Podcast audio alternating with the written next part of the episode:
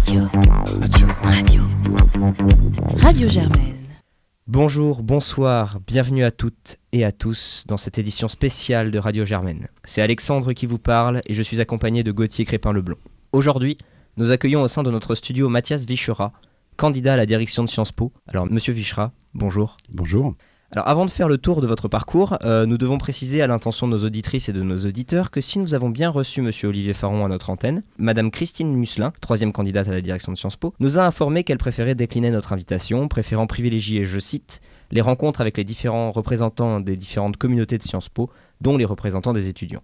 Elle nous a cependant affirmé qu'elle serait ravie de pouvoir répondre à nos questions si les conseils retenaient sa candidature la semaine prochaine. Ceci étant dit, Monsieur Vichra, revenons à votre parcours. Vous avez 43 ans, vous êtes un ancien élève de Sciences Po, où vous avez milité au sein de l'UNEF, le syndicat étudiant, pendant plusieurs années, et fondé une branche de l'organisation altermondialiste Attaque à Sciences Po. Vous avez aussi été élève de l'ENA, et vous avez notamment côtoyé dans votre promotion Emmanuel Macron, ancien sous-préfet de Bobigny, ancien directeur de cabinet de Bertrand Delanoë, puis d'Anne Hidalgo, ancien directeur général adjoint de la SNCF de 2017 à 2018, vous êtes depuis 2019 secrétaire général de la multinationale alimentaire Danone.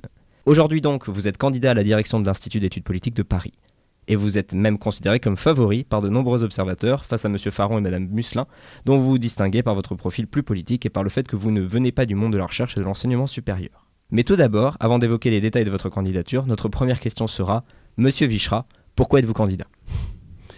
Bonjour à, toutes et à tous. D'abord, je voulais vous féliciter pour cette, euh, initiative et l'existence de cette radio. J'aurais aimé euh, quand j'étais élève à Sciences Po entre 97 et 2000, pouvoir écouter euh, une radio maison. Je trouve que c'est bien parce que c'est une radio euh, qui peut permettre de libérer la parole, euh, d'échanger au sein de la communauté étudiante. Et en plus, quand on sait que les étudiants sont 14 000 aujourd'hui, c'est vrai qu'avoir une radio c'est bien. Peut-être y a-t-il aussi, euh, y aurait-il une vertu à avoir euh, une radio dans différentes langues et notamment en anglais. Je ne sais pas si vous y avez déjà pensé, mais je n'évite évidemment pas la question. C'était juste pour, euh, en préambule, vous remercier de cette initiative et vous féliciter pour pour le fait de, de tenir cette radio. Je pense que c'est très bien d'avoir son propre média. Pourquoi Sciences Po? En réalité, d'abord, moi j'ai un attachement très fort à cette école. J'y ai à son endroit un sentiment de dette j'ai étudié à Sciences Po euh, de 97 à 2000 et euh, j'y ai découvert énormément de choses, j'y ai appris beaucoup et j'ai été éduqué par Sciences Po.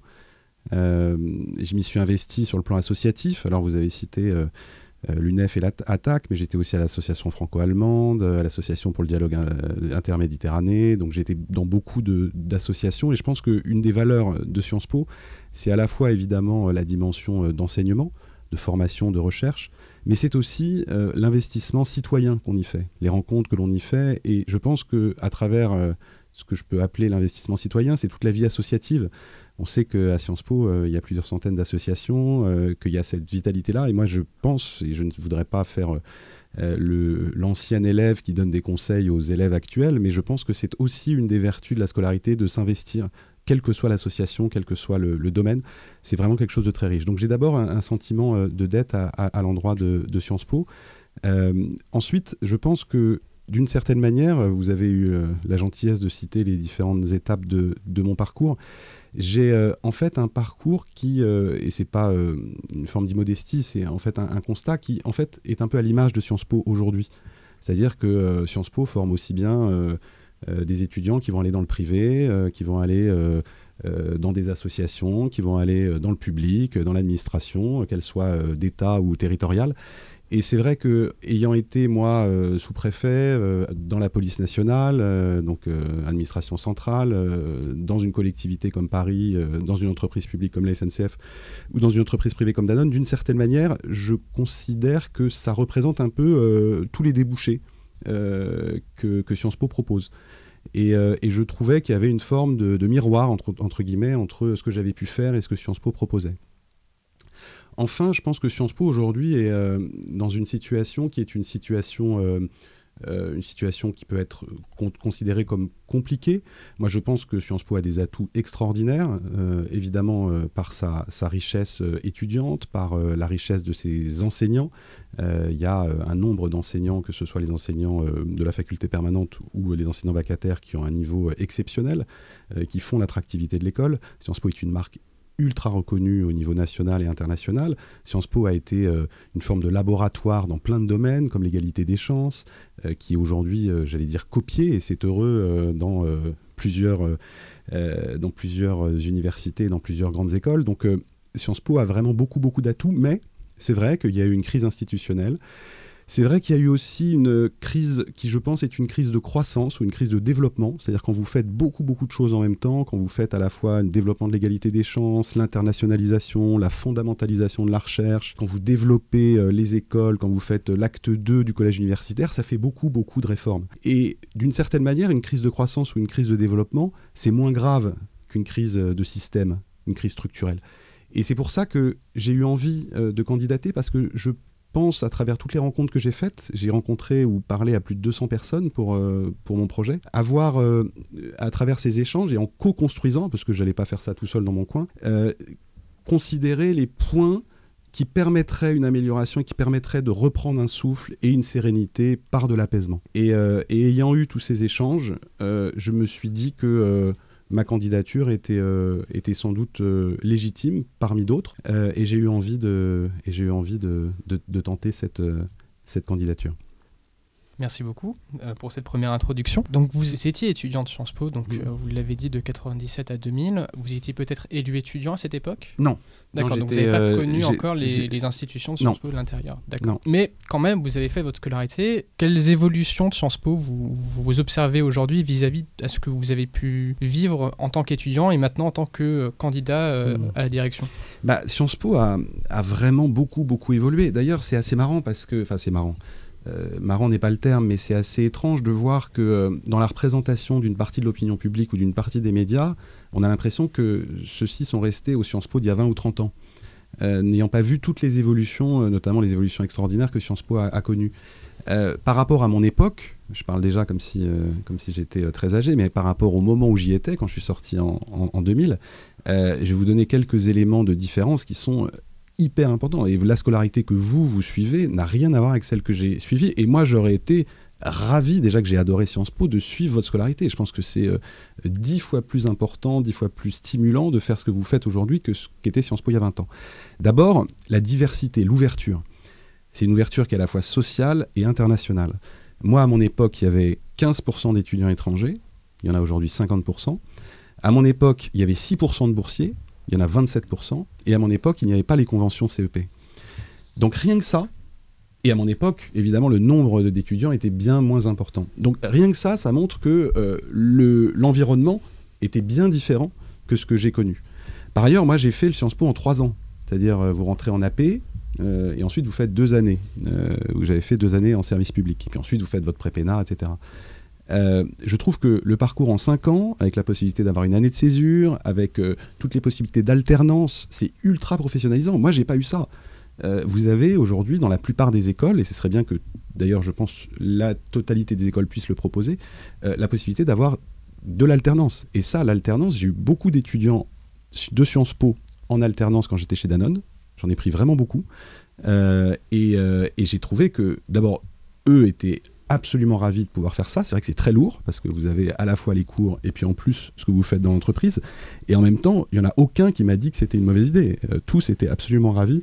Je dis pas ça parce qu'ils étaient euh, travaillés avec moi chez Danone. Hein. Je dis juste parce que l'alternance en tant que telle, je pense, est une très bonne idée. Donc bref, euh, par rapport à ce que j'ai connu, Sciences Po, je trouve que c'est beaucoup plus puissant, beaucoup plus fort, beaucoup plus varié et surtout avec une ouverture sociale internationale très puissante et ça je trouve que c'est vraiment quelque chose de formidable. Alors on aura l'occasion de revenir euh, sur euh, ce qui reste encore, à faire à Sciences Po euh, aujourd'hui, mais j'aimerais revenir justement sur son image publique actuelle qui aujourd'hui, il faut dire Sciences Po médiatiquement a, très mauvaise réputation, qui a la moindre petite polémique, elle est montée en épingle par plusieurs médias et notamment aujourd'hui par le processus de succession. Aujourd'hui, vous qui avez vécu de l'intérieur, si on peut dire, ce, ce processus de sélection qui est accusé d'être complètement opaque, antidémocratique, comment vous avez vécu en fait euh, ce, processus? Est-ce que les critiques pour vous sont fondées? Est-ce que vous voudriez commenter déjà? Alors, deux choses. La première, c'est que euh, c'est quand même la première fois que dans le dispositif de sélection euh, du directeur ou de la directrice de Sciences Po, il y a un processus aussi formalisé, aussi indépendant du pouvoir politique et aussi professionnalisé. Je vous rappelle qu'il y a un chasseur de tête qui a été engagé. Ce n'était pas le cas avant. Là, il y a un chasseur de tête qui a été engagé, qui a fait de l'évaluation, euh, qui a y compris fait une évaluation managériale, ce qui est un élément très important pour savoir aussi, euh, en appelant euh, des personnes avec lesquelles on a travaillé, à la fois des collaborateurs, mais aussi des chefs qu'on a pu avoir, qui essaient de, de, dessiner un portrait un peu managérial de la personne. Parce que on peut faire des oraux, on peut faire un projet, etc. La question aussi, c'est concrètement dans un environnement qui peut avoir des tensions, et c'est le cas à Sciences Po, quel est le profil managérial que vous avez Quel profil psychologique que vous avez Comment vous allez faire pour réellement apaiser, poser, développer Sciences Po Et c'est pour ça que moi, de ce point de vue-là, je trouve que le dispositif tel qu'il a été prévu, indépendance du pouvoir politique, professionnalisation avec un chasseur de tête très grande transparence. C'est la première fois qu'il y a une aussi grande transparence dans le processus, annonce, euh, en annonçant plusieurs mois à l'avance comment ça allait se passer, en donnant des dates, etc. Alors après, pour répondre à votre question sur euh,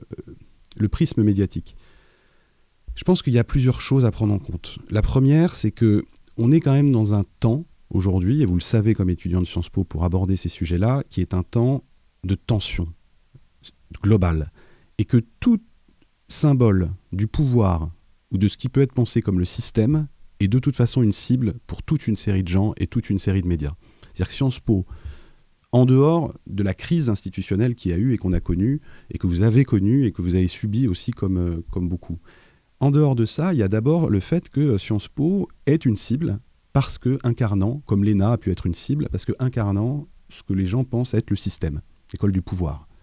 C'est aussi une université du savoir, hein, c'est pas que. Mais voilà, première chose. Deuxième chose, je pense que Sciences Po devrait peut-être être davantage expliqué, raconté, notamment dans ses évolutions. Parce que quand vous voyez le traitement médiatique à l'occasion de la crise dite du Hamel, il y a quand même à un moment un décalage entre ce que l'on présente de Sciences Po et ce que Sciences Po est réellement, sur ses étudiants, sur son ambition internationale. Enfin, on a l'impression, moi j'avais l'impression parfois de lire ce que j'avais moi-même vécu, voire peut-être ce qui avait été vécu par des étudiants avant moi.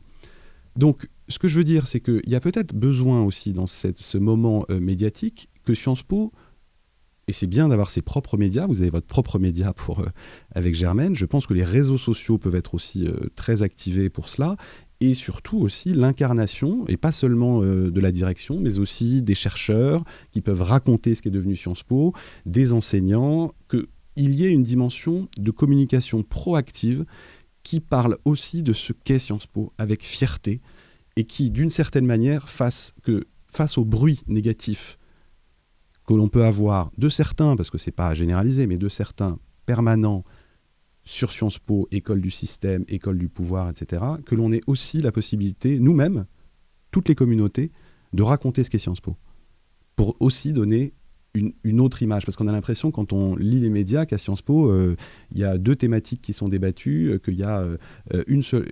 Et c'est faire fi des centaines de, de publications, de la recherche extraordinaire, de toutes les initiatives étudiantes qui ont pu être prises, des initiatives générales sur la transition écologique, bref, de beaucoup de choses positives qu'il faut raconter. D'accord. Euh, pour poursuivre un petit peu sur, euh, sur la question de la gouvernance euh, de, Sciences Po, vous avez dans votre programme qui est aujourd'hui publié sur, sur le site de Sciences Po plusieurs propositions de gouvernance, notamment vous proposez une collégialité décisionnaire, vous proposer la création d'un provost, c'est-à-dire un responsable pédagogique, euh, en tout cas de la faculté permanente, pour vous accompagner dans votre, dans votre fonction de directeur. Vous proposez également, euh, vous posez en tout cas la question du rôle des étudiantes dans ces institutions euh, en proposant une présence étudiante au comité de, de rémunération et des dons. Est-ce qu'aujourd'hui, pour vous, ces éléments-là sont suffisants? Est-ce que le modèle institutionnel actuel de Sciences Po en matière de gouvernance est suffisant pour vous? Non, ce que, ce que je pense surtout, c'est que on gagne toujours à être dans la collégialité avec euh, toutes les communautés euh, d'une institution. Et je pense qu'à Sciences Po, euh, comme ailleurs, mais particulièrement à Sciences Po, il faut faire en sorte que les personnels administratifs, les professeurs et les étudiants soient davantage associés à la stratégie et aux décisions. ceci posé, pour les étudiants, pour moi, il y a plein de choses qui doivent être faites euh, qui pour certaines relèvent de l'institutionnel ou de la gouvernance, qui pour d'autres sont juste des logiques de bon sens. Par exemple, Euh, je pense que sur euh, la question du nombre d'heures de cours, un sujet devrait être posé et travaillé avec On les aura l'occasion d'y revenir. oui. Euh, je pense que par ailleurs, sur la transition numérique et les outils numériques à Sciences Po, euh, avoir par exemple une plateforme, On y euh, reviendra de cours, également, ouais. ça pourrait être utile. Euh, je pense aussi que sur la transition écologique, je sais qu'il y a eu Make It Work qui a commencé en 2015 et qui s'est développé en 2019. Je pense que ça peut être utile. Bref, je pense qu'il y a surtout beaucoup de projets structurants sur lesquels il faut associer les étudiants. Quant à la question institutionnelle, euh, j'ai cité notamment euh, la commission de déontologie que les étudiants devraient pouvoir euh, saisir, ce qui n'est pas le cas encore. Et je pense aussi que dans certaines instances, mais je le mets dans mon projet au conditionnel, parce que j'ai pas vocation, avant d'être désigné, de pouvoir dire il faut faire ci, il faut faire ça. Tout ça sera réfléchi de manière collégiale. Mais je pense qu'il faut interroger, oui, la participation d'étudiants dans différentes instances, avec un rôle d'observateur ou de décideur. Mais en tout cas, ça pourrait être intéressant de faire en sorte que ce soit vraiment une collégialité et que ça implique évidemment les étudiants. À ce sujet, vous envisagez également d'intégrer dans les statuts la question d'un Sénat académique. Mm. Euh, sous quelle forme il prendrait et surtout comment il pourrait se distinguer de l'actuel Conseil de la vie étudiante et de la Mm. formation qui aujourd'hui intègre en parité des représentants étudiants et des Mm. représentants du personnel? Bah, la vraie différence, c'est que le Sénat académique, c'est tous les profs de la faculté permanente. C'est tous les profs. Donc le Sénat académique, c'est 260 personnes euh, qui aujourd'hui, en fait, se réunissent sans euh, statut ou sans formalisation. Puisque le Sénat académique n'a pas d'existence formelle, donc ce serait bien qu'il soit dans les statuts, mais ça, ça prend plusieurs années parce que le temps de réviser les statuts. Je pense que ce serait bien surtout que dans le règlement intérieur de Sciences Po, euh, il puisse y avoir une place euh, pour, euh, pour le Sénat académique et qu'on définisse son rôle. Sur le conseil de la vie étudiante et de la formation, je pense aussi que euh, c'est un, élément de la gouvernance hyper important. Pour l'instant, euh, le CVF se concentre davantage sur euh, la question des associations, par exemple, et le CVF pourrait tout à fait, en lien évidemment avec le conseil de l'Institut et, le conseil d'administration de la FNSP et le conseil scientifique, mais avoir aussi une responsabilité en matière, en matière de bourse, en matière de logement, parce que quand on parle de vie étudiante, ça va évidemment plus loin que les associations. Alors, on va attaquer justement le volet de votre programme concernant la pédagogie, euh, qui concerne donc directement les étudiants. Donc, vous assumez l'idée de poursuivre les innovations pédagogiques qui ont été mises en place, Euh, notamment vous citez le parcours civique pour le collège universitaire et les projets collectifs du côté master. Mais qu'est-ce que vous entendez exactement par innovation pédagogique et comment Alors d'abord, vous le savez, euh, Sciences Po a été à la pointe de nombreuses innovations pédagogiques. Euh, euh, par exemple, les conférences de méthode et toute l'évaluation par les étudiants, par exemple, ce sont des innovations qui viennent d'abord de Sciences Po et qui ont été reprises après dans d'autres écoles, etc. Donc Sciences Po a toujours été en pointe d'une certaine manière sur les innovations, les innovations pédagogiques. Ce que je pense, c'est que D'abord, euh, il faudrait évidemment, mais ça c'est euh, à discuter avec les enseignants, euh, c'est pas une décision seule que le directeur ou la directrice peut prendre, mais il faudrait s'interroger sur l'opportunité euh, d'avoir euh, vraiment euh, de manière euh, approfondie différentes démarches collectives. Je crois beaucoup au travail collectif, je crois beaucoup que les projets collectifs euh, sont vraiment quelque chose de- d'essentiel. Et euh, dans la vie professionnelle future, on travaille toujours en collectif, on ne travaille pas seul. Donc plus il y a dans les innovations pédagogiques euh, de propositions qui sont de l'ordre du travail collectif, mieux c'est. Ça, c'est la première chose. La deuxième chose, c'est, euh, je pense, qui a été fait avec Forecast euh, sur euh, la dimension de controverse et de prendre un sujet à travers une dimension d'éthique du débat et de contradiction.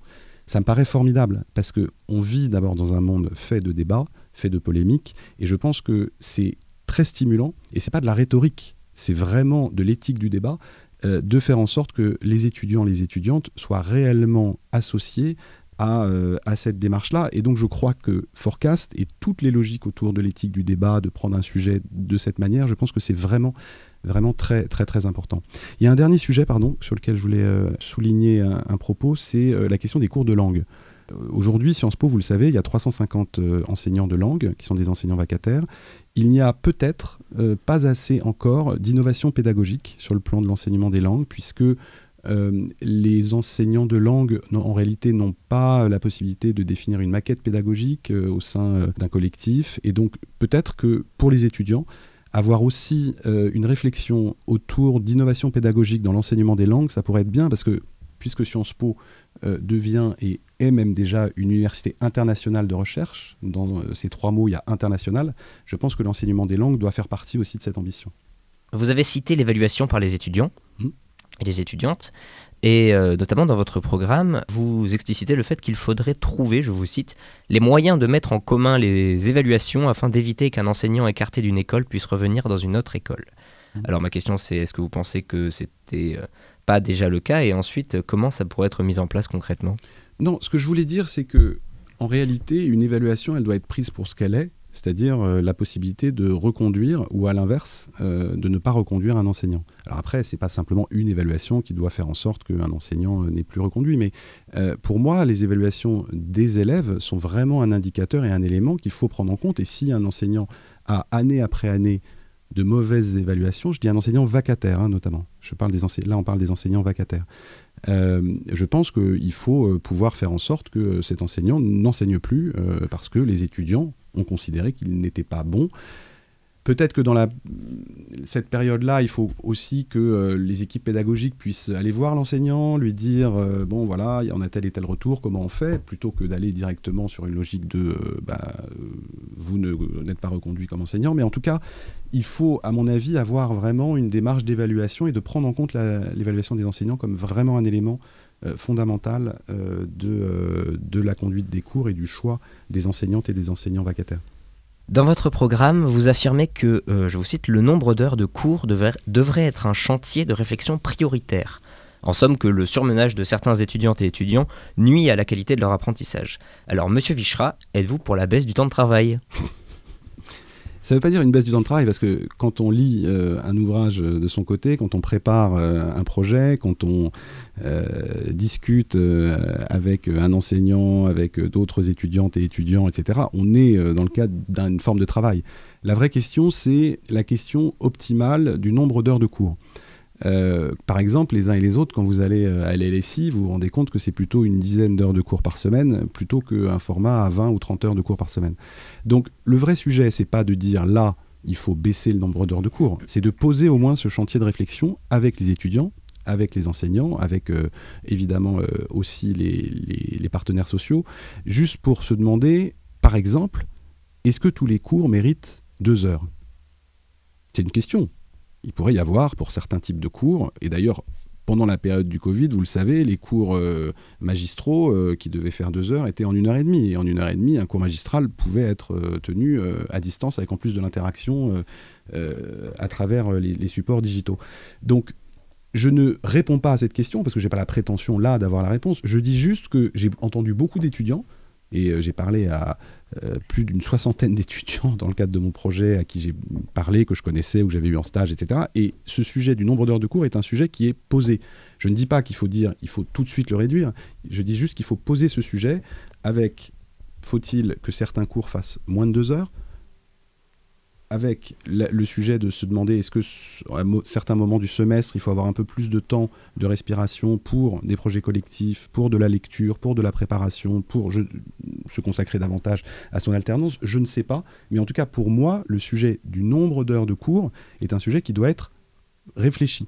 Et encore une fois, je n'ai pas de réponse euh, ferme et définitive. Je pense que ça doit être posé avec les étudiants notamment. Merci pour ces précisions. Concernant le volet recherche, alors si Monsieur Faron et Madame Muselin souhaitent dans leur programme replacer Sciences Po comme une université de rayonnement international en sciences humaines et sociales, mettant donc au centre de leur projet cette volonté, vous affirmez aussi vouloir pérenniser et renforcer la place de la recherche dans l'institution, en particulier en élargissant la faculté permanente. Mm. Vous proposez euh, ainsi de faciliter le recrutement des assistants de recherche en limitant les, je cite, lourdeurs administratives et d'accélérer la numérisation des contenus tout en renforçant sur le long terme l'effort budgétaire mis en place par Sciences Po pour la recherche.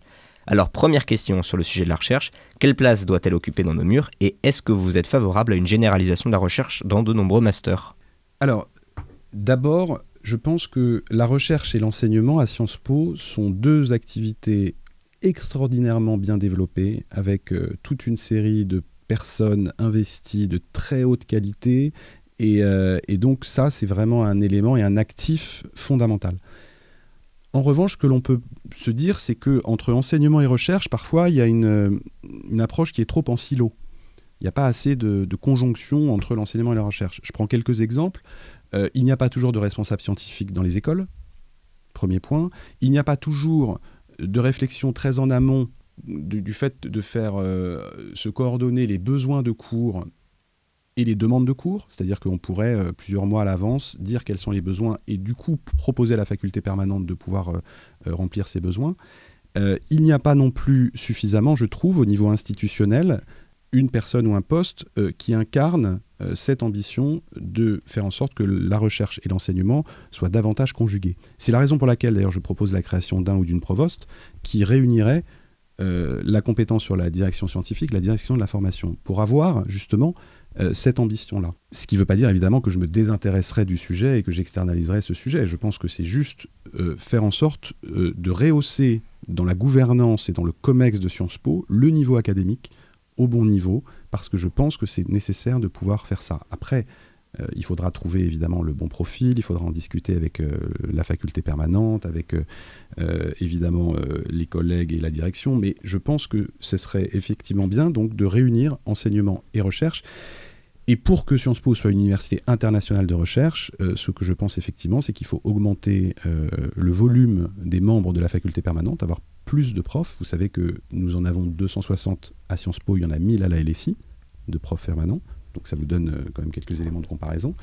Et, et c'est vrai que nous avons 4500 vacataires, ce qui est absolument formidable et avec des profils extrêmement performants, etc. Donc il n'y a pas évidemment à avoir que la faculté permanente, mais quand même, euh, je pense qu'il faut augmenter le nombre de, membres de la faculté permanente, notamment pour répondre à des enjeux en recherche, mais aussi en enseignement euh, important, et notamment les nouveaux enjeux euh, qui peuvent se poser sur l'enseignement de la transition écologique ou de la transition numérique, qui sont à mon sens absolument indispensables, quel que soit votre débouché quand vous sortez de Sciences Po. Que vous soyez journaliste, que vous soyez fonctionnaire, que vous soyez dans une entreprise, vous devez à un moment ou à un autre avoir connu un enseignement sur la transition écologique et numérique. C'est indispensable ça va être un élément fondamental de toutes les tâches que vous allez avoir, de toutes les missions que vous allez avoir dans les années qui viennent. Euh, donc vous avez parlé de fonctionnement en silo, euh, de vouloir arrêter ce fonctionnement en silo. Donc vous dites vouloir la réconciliation dans votre programme entre le savant et le politique et entre le savant et l'entreprise. C'est un clin d'œil à Weber, hein, ça, ça, ne vous a pas échappé. D'abord, est-ce que pour vous, il y avait un, conflit jusqu'alors? Est-ce que cette, euh, ce fonctionnement en silo faisait qu'il y avait une, un manque d'écoute entre le savant le politique et l'entreprise? Et ensuite, est-ce que ça veut dire un peu ouvrir notre école à plus de partenariats de recherche euh, potentiellement avec le privé? Alors, plusieurs choses dans votre question. D'abord, non, il n'y a pas de conflit. Et euh, quand on fait des propositions, c'est pas pour dire que ce qui se faisait n'était pas bien. C'est juste pour se demander comment faire encore mieux et comment faire en sorte qu'on aille euh, et on accélère dans toute une série de domaines. D'abord, euh, vous, savez, le budget de Sciences Po, il repose sur trois tiers. Trois tiers. Dotation de l'État, inscription, enfin frais d'inscription, et partenariat, appel à projet, etc. c'est une règle des trois tiers. Hein. Sur la dotation de l'État, on sait qu'elle est quasi en stabilité depuis 2012. Donc peut-être y a-t-il un sujet, effectivement, s'il y a une ambition renouvelée de revenir vers l'État en demandant à pouvoir euh, euh, disposer de, subventions euh, plus conséquentes. Sur les frais d'inscription, je ne suis pas pour une augmentation des frais d'inscription, parce que je pense qu'on est arrivé à un niveau très important. Et donc, c'est une manne quand même sur laquelle on ne peut pas se développer indéfiniment. comme vous le savez, le plafond peut aller jusqu'à 18 000 euros quand on est en master. Donc, c'est du pragmatisme, hein. c'est pas, euh, de l'idéologie, hein, c'est du pragmatisme. Donc, il reste un dernier tiers qui sont les ressources propres euh, de Sciences Po et qui doivent être développées et qui peuvent être à la fois les appels à projets de recherche, vous connaissez les ERC, euh, c'est quand même des ressources très importantes, ça peut faire 2, 3, 4 millions d'euros, donc je pense qu'il faut renforcer les moyens de Sciences Po pour répondre aux appels à projets, notamment au niveau international et national, évidemment, avec l'ANR. Je pense aussi qu'il euh, faut se dire qu'il faut renforcer euh, les levées de fonds, à la fois auprès des anciens étudiants euh, et étudiantes. Sciences Po n'est pas au niveau des levées de fonds que peut faire Polytechnique, que peut faire HEC, je veux dire en règle générale, parce qu'il y a eu des levées de fonds importantes, notamment à l'occasion du 1 Saint-Thomas. mais de manière générale, je pense qu'il y a vraiment une mobilisation des anciens à développer, donc il faut voir comment, il faut voir quoi proposer. Euh, et puis il y a aussi les entreprises. Et les entreprises, moi je suis pour que ça se fasse dans le cadre d'un code éthique, évidemment, et déontologique, c'est évident. Euh, euh, en revanche, il faut se dire, et il faut se le dire de manière réaliste et de manière sincère, nous devons, nous devrons développer des partenariats avec le privé. Alors, dernière question autour de ce volet sur la recherche. Dans votre projet, vous accordez une place conséquente à la transition écologique et nous y reviendrons. Mais vous proposez de je vous cite, poursuivre le recrutement d'enseignants de sciences dures. Alors, ma question sera peut-être un peu provocatrice. Mm. Est-ce que Sciences Po était une école de sciences molles? Non, de sciences souples. c'est très différent et c'est Bruno Latour qui utilisait cette expression de sciences souples. Euh, les sciences humaines et sociales, en réalité, c'est euh, absolument indispensable, notamment dans la période que, l'on vit. On ne peut pas simplement se référer, on l'a vu au moment de la crise de la Covid, euh, sur une expertise de sciences dites dures, qu'elles soient médicales, etc. L'approche de sciences humaines et sociales, c'est le vivre ensemble, c'est comprendre les sociétés, comprendre les enjeux économiques, et donc c'est évidemment absolument clé et absolument fondamental.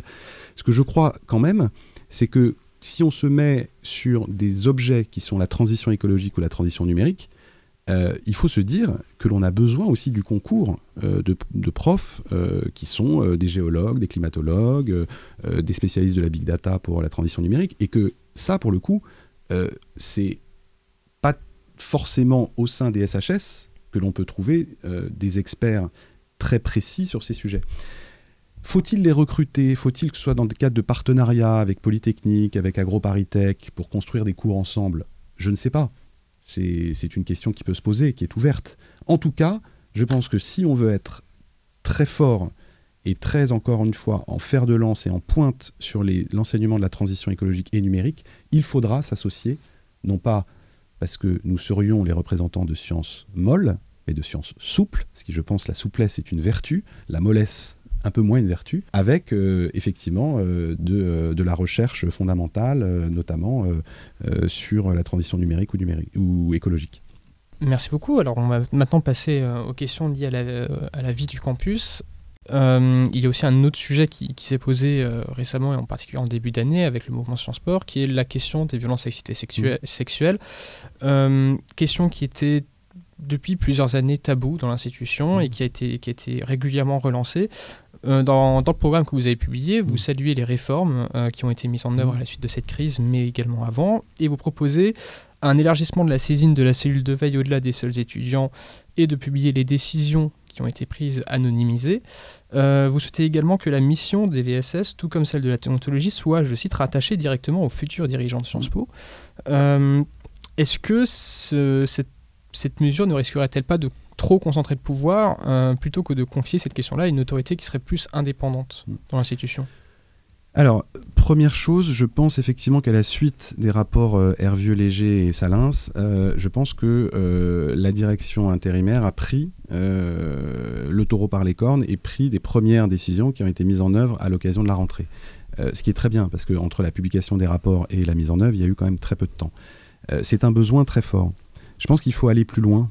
Il faut aller plus loin pour dans plusieurs euh, directions. La première, c'est qu'il faut élargir euh, cette problématique, euh, en tout cas les besoins, aux discriminations au sens large. Que ce soit l'antisémitisme, le racisme, il faut aussi qu'il y ait un dispositif d'écoute formalisé avec des dispositifs de signalement, des numéros de téléphone et qu'on sache ce qui se passe. Aujourd'hui, quand vous êtes enseignant vacataire et qu'on vous fait un signalement, c'est quand même très difficile de savoir comment faire. Euh, quel est le bon numéro, etc. Donc il faut que ça, ça se généralise avec une fiche contact, avec euh, euh, évidemment des formations, prévention, etc. Mais c'est d'abord un dispositif de signalement qui doit fonctionner. Des numéros de téléphone, etc. Bref, et que vous sachiez aussi qu'il y aura quel type de sanctions et quel type de publicité des sanctions. Évidemment anonymisé, mais pour qu'on sache ce qui se passe quand un signalement est fait. La deuxième chose, c'est que euh, je crois qu'il faut formaliser et mettre davantage de cohérence entre les différentes procédures qui existent. Parce qu'aujourd'hui, euh, parlait de silo pour certains domaines, il y a aussi une forme de silo pour toutes les procédures qui peuvent exister euh, dans ce domaine. Et donc je pense qu'il faut mettre ça en cohérence. Dernière chose, moi je suis pas d'accord avec vous. Mettre ça directement auprès du directeur ou de la directrice, c'est au contraire mettre ça au bon niveau des priorités. Ce qui n'enlève rien à l'indépendance et à l'autonomie du dispositif des personnes en charge de cela. Vous allez avoir un dispositif d'écoute qui est externalisé, ce qui commencé déjà à être mis en place. Vous allez avoir des référents notamment et des référentes dans les campus au niveau des infirmiers et des infirmières. Euh, donc tout ça est un dispositif totalement indépendant de la direction. Le vrai sujet, c'est de mettre au bon niveau hiérarchique au sein du COMEX une ou des personnes en charge de cela pour donner l'impulsion et pour faire en sorte que ça marche. Ce qui ne veut absolument pas dire euh, s'immiscer euh, dans les procédures, etc. C'est juste pour donner l'impulsion et montrer qu'au niveau euh, des priorités, c'est un élément fondamental. Fondamental. D'accord. Toujours sur euh, les préoccupations des étudiants, il y a également la question de la santé mentale à Sciences Po. Euh, cet, automne, euh, cet, automne, en début de semestre, lors des votes pour les initiatives étudiantes, l'initiative qui a obtenu le plus de voix, qui a obtenu d'ailleurs le record de vote depuis, depuis plusieurs années, il s'agit de la Bulle. Donc c'est un collectif qui souhaite œuvrer pour l'ouverture et l'institutionnalisation d'une salle de repos au sein de Sciences Po, et notamment au sein du nouvel campus du 1 Saint-Thomas. Aujourd'hui, Sciences Po est déjà doté de moyens supérieurs à la moyenne des autres universités en matière de santé. Euh, pour vous, qu'est-ce qui resterait à faire euh, à Sciences Po en matière de santé? Mm. D'abord, euh, moi j'ai connu beaucoup d'étudiantes et d'étudiants de Sciences Po qui ont très mal vécu évidemment le confinement. Et vous parliez de, santé psychologique. Je, je, sais à quel point ça a été difficile. Euh, notamment quand on n'a pas forcément la chance euh, d'avoir euh, des parents qui ont une grande maison et quand on se retrouve seul dans sa chambre pendant des mois et des mois, coupé. Et donc je pense que c'est pour ça que la rentrée physique a été essentielle. et je pense qu'il y a effectivement eu une forme de traumatisme des étudiants et qu'il faut reconnaître et qui sans doute qui a peut-être laissé encore certaines traces et qu'il faut le reconnaître et le prendre en compte. En ce qui concerne les sujets de santé au sens large, euh, je sais qu'il y a un vrai besoin euh, et que les, situations sont, différentes. Quand vous êtes un étudiant étranger, quand vous êtes un étudiant euh, qui vient d'une région et dont le médecin traitant est chez, dans la ville de vos parents, vous n'avez pas le même accès aux soins. Vous n'avez pas le même accès aux médecins, aux spécialistes qu'un étudiant parisien qui a tous les réseaux et qui a tous les. Donc, il faut vraiment que euh, la santé des étudiantes et des étudiants à Sciences Po soit quelque chose de fondamental euh, en termes de priorité de vie étudiante et de bien-être étudiant. Je sais qu'il y a une, idée qui a été euh, portée, que moi je soutiens, qui est de créer un vrai centre de santé à Sciences Po. C'est-à-dire de faire en sorte que vous ayez au sein de Sciences Po la possibilité d'avoir le nombre suffisant euh, d'infirmiers, d'infirmières, euh, de médecins pour prendre en compte, euh, prendre en charge les étudiants, ce qui veut dire aussi évidemment avoir cette logique en campus, puisque on ne peut pas centraliser seulement ce, ce sujet, même s'il peut y avoir des consultations à distance dans certains cas. Mais en tout état de cause, pour moi, effectivement, le sujet de la santé est un sujet prioritaire. Pour poursuivre et pour finir sur euh, la question de la vie de campus, il y a la question des libertés académiques mmh. euh, dans votre programme. Euh, et vous proposez de d'organiser en tout cas une semaine des libertés académiques, une semaine des libertés académiques mmh. qui, qui avait été prévue de, en janvier, se en janvier dernier. Qu'est-ce que ça représenterait concrètement pour vous? Bah, En fait, vous le savez, le sujet des libertés académiques, c'est plusieurs choses.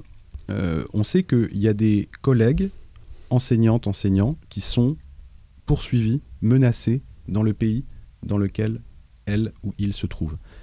Défendre les libertés académiques, c'est aussi euh, faire de Sciences Po euh, un lieu d'accueil pour ces enseignantes et ces enseignants qui sont victimes de de censure, de poursuite dans les pays parce que les libertés académiques ne sont absolument pas respectées. Donc il y a une dimension de liberté académique internationale, où Sciences Po pourrait d'ailleurs, et je sais que ça commence à être réfléchi au sein de la faculté permanente, et, euh, la direction y avait aussi réfléchi, je pense que ce serait bien d'aller peut-être un peu plus loin là-dessus, de faire de Sciences Po vraiment un lieu d'accueil d'enseignants menacés dans leur pays.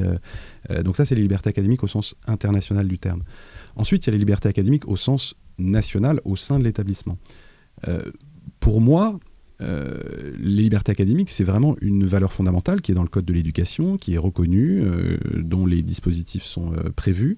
Et, je pense que ce qu'impliquent les libertés académiques, dans le rapport à la direction aussi, sur ce que la direction peut faire ou ne pas faire au regard des libertés académiques, une des raisons pour lesquelles je voudrais que le Sénat académique soit mis en œuvre, formalisé, c'est bien aussi pour être le lieu de décision et de débat autour des libertés académiques.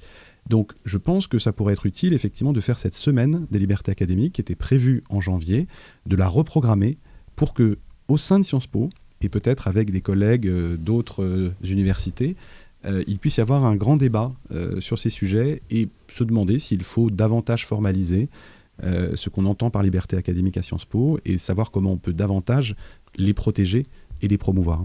Alors je vous posais la question tout simplement parce qu'aujourd'hui, la défense des libertés académiques revêt parfois d'une forme d'ambiguïté dans certains milieux, notamment euh, dès lors qu'il euh, il y a certains propos qui sont entendus dans certains colloques euh, à Sciences mm. Po, etc., sont souvent mis en épingle dans la presse. Mm. Je, je, pense notamment à une polémique sur la blanchité alimentaire ou un dernier article dans Charlie Hebdo suite à un colloque mm. sur, sur Samuel Paty.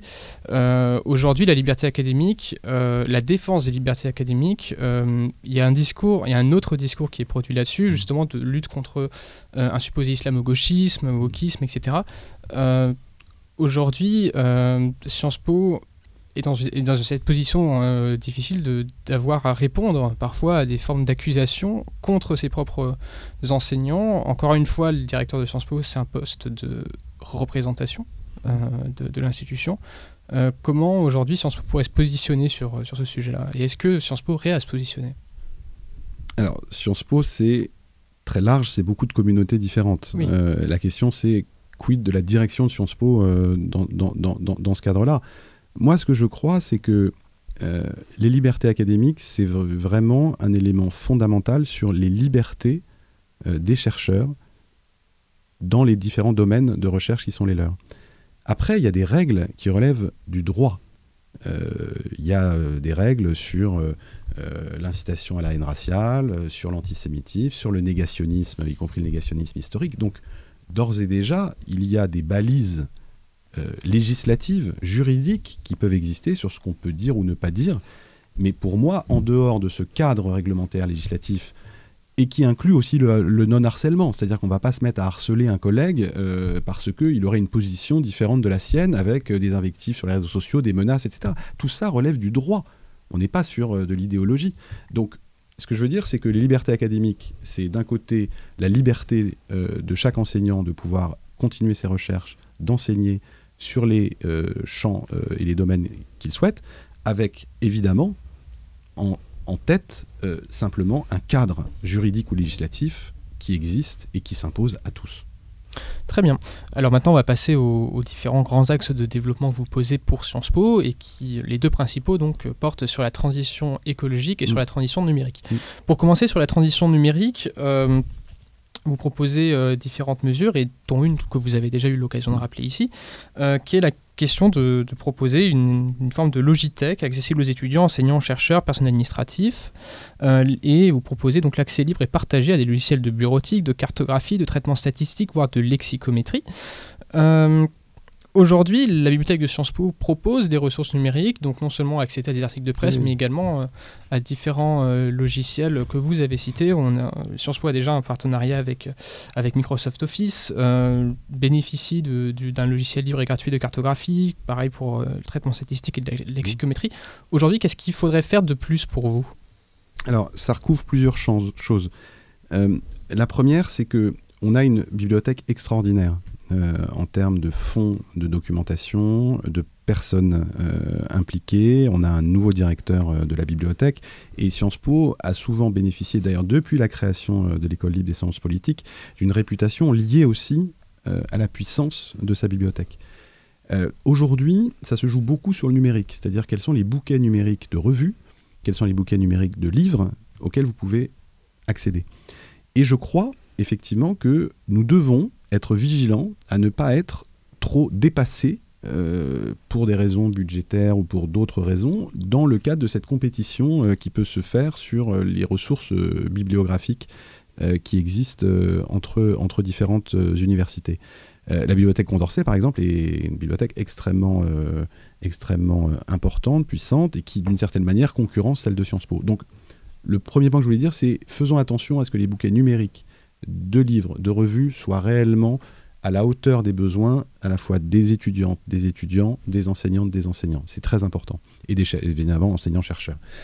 Euh, ça, c'est la, première chose. La deuxième chose, quand je parlais de Logitech, c'est que, euh, et ça, moi, je l'ai expérimenté dans plusieurs organisations dans lesquelles j'étais, euh, notamment chez Danone, c'est que par moment, vous pouvez avoir des achats de licences qui se font à l'échelle d'un centre de recherche, d'un département, parce que ce sont des, éléments qui peuvent être un peu précis ou un peu euh, spécialisés. L'intérêt d'une Logitech, en réalité, c'est le libre accès pour tous, que ce soit salariés, enseignantes, enseignants, étudiantes, étudiants, d'un panel de logiciels extrêmement, extrêmement large. Et effectivement, il y a déjà beaucoup de choses qui ont été faites. Je pense qu'il faut regarder, parce que ce point-là m'a été signalé par des étudiants, chercheurs et par des enseignantes, en me disant, là, par exemple, ce serait bien d'avoir, euh, en matière de lexicométrie, de cartographie, ce logiciel-là qu'on n'a pas mm, en open access pour tous. Et donc, euh, c'est pour ça que j'ai mis ça. Très bien. Euh, pour poursuivre sur la question de la transition numérique, vous dites également vouloir pour créer une réflexion sur la multiplication des écrans qui entraîne, selon vous, une attrition de notre capacité générale d'attention. Mm. Concrètement, euh, je pense que euh, vous avez étudié à Sciences Po, je mm. pense que vous ne, ne vous n'avez pas visualisé la même ambiance d'amphi que nous, mm. puisque euh, à l'époque. Euh, je n'avais pas de portable. Et personne, les, ordinateurs portables n'existaient pratiquement pas dans le grand public, donc tout le monde prenait ses notes sur papier. Aujourd'hui, entrer en amphibootme pendant un cours, c'est être entouré d'écrans, justement, de téléphones portables et surtout d'ordinateurs portables.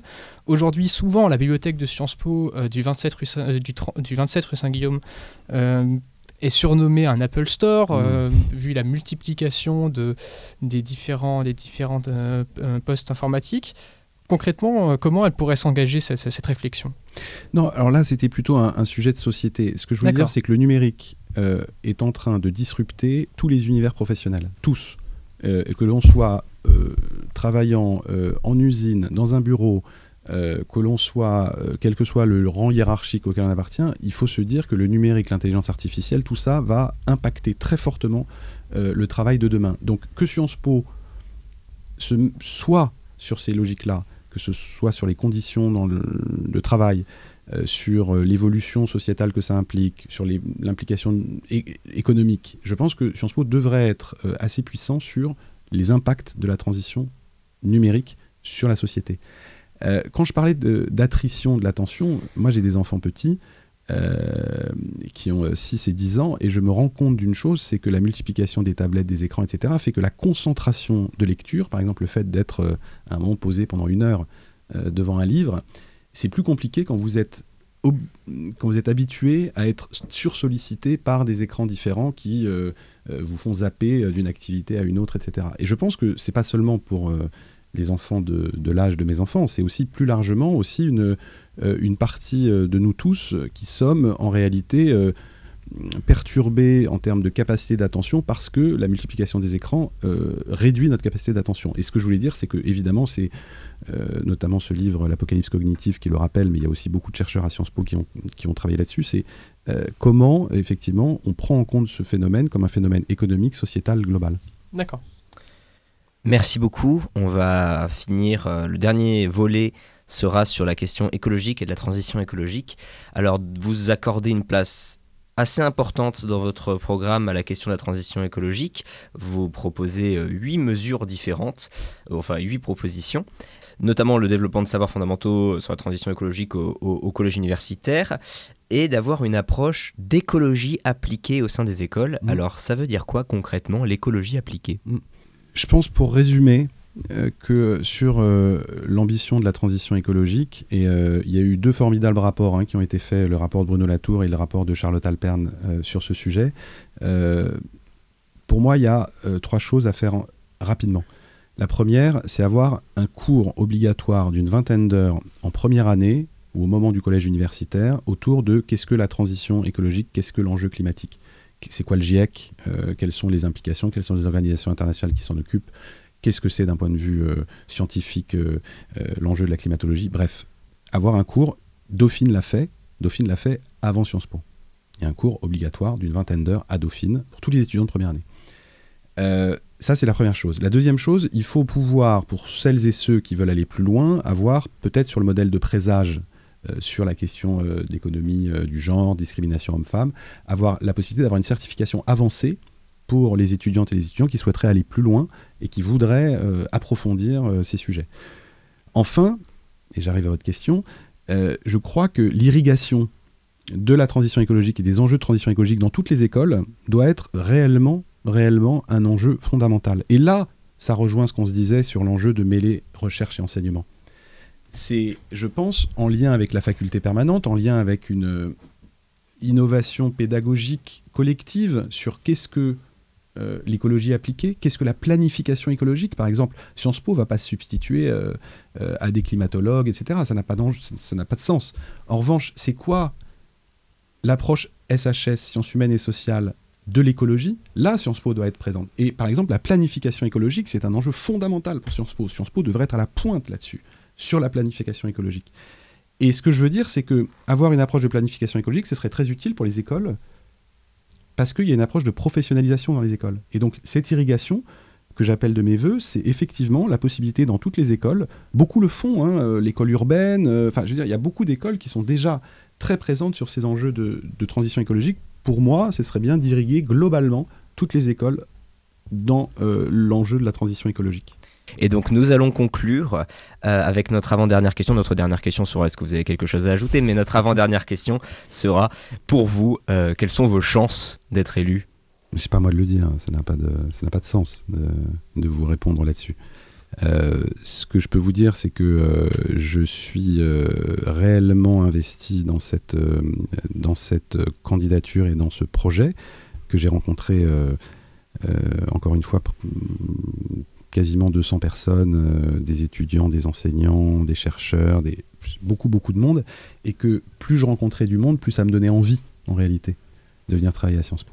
Parce que euh, d'abord, j'y ai retrouvé ce que aussi j'avais senti euh, quand j'étais étudiant, c'est-à-dire une formidable envie de, de, connaissance, de savoir, euh, un investissement, euh, j'allais dire quasi affectif, où euh, les gens en Sciences Po, un peu dans la peau, quoi. Et même quand on est sorti de Sciences Po, on a Sciences Po en soi. La question après, c'est comment on, fait en sorte, quand on est ancien étudiant, qu'on rende un peu à Sciences Po ce que Sciences Po nous a donné, ce qui était un des enjeux que je vous donnais sur le financement. Et, donc la question n'est pas de savoir quelles sont mes chances. Ce que je peux vous dire, moi, c'est que j'ai vraiment, vraiment une, une reconnaissance, une dette vis-à-vis de, Sciences Po, et que plus j'ai rencontré les acteurs et les actrices de Sciences Po du quotidien, plus j'ai eu envie de venir y travailler. D'accord, merci beaucoup. Eh bien, je Il y avait une dernière question Oui, c'était euh, est-ce que vous avez quelque chose à ajouter euh, à la communauté étudiante et aux étudiants qui vont vous écouter Non, ce que, ce, que, ce que je peux vous dire de ma modeste expérience après Sciences Po, c'est que Sciences Po vous ouvre réellement euh, si vous savez euh, les identifier euh, et, du coup les ouvrir, quasiment toutes les portes. c'est, je pense, aujourd'hui, et plus encore aujourd'hui qu'à mon époque, sans doute l'université, l'école, qui vous ouvre le plus grand nombre de possibilités professionnelles. Et vous pouvez, si vous le décidez, avoir une vie extrêmement variée professionnellement, faire beaucoup de choses. Et ça, je pense que c'est vraiment un élément d'une richesse incomparable. Euh, et je pense que euh, l'enjeu pour un, directeur ou une directrice demain, c'est de permettre encore ça, que Sciences Po reste le viatique de toutes les possibilités professionnelles que l'on souhaite. Et, euh, et, je peux vous dire, moi, à titre personnel, effectivement, que Sciences Po m'a vraiment, vraiment donné ce bagage et qu'une grande partie de la dette que j'ai à son endroit, c'est lié à ça. Eh bien, écoutez, merci beaucoup. Merci à vous. Euh, et pour cette déclaration d'amour à, notre école, notre institution. Et euh, donc, euh, merci à Monsieur Vichra d'avoir répondu à nos questions. Merci. Merci à nos auditrices et à nos éditeurs de nous avoir écoutés aujourd'hui. Et on vous dit à la prochaine sur les ondes de Radio Germaine. Radio. Radio. Radio. Radio Germaine.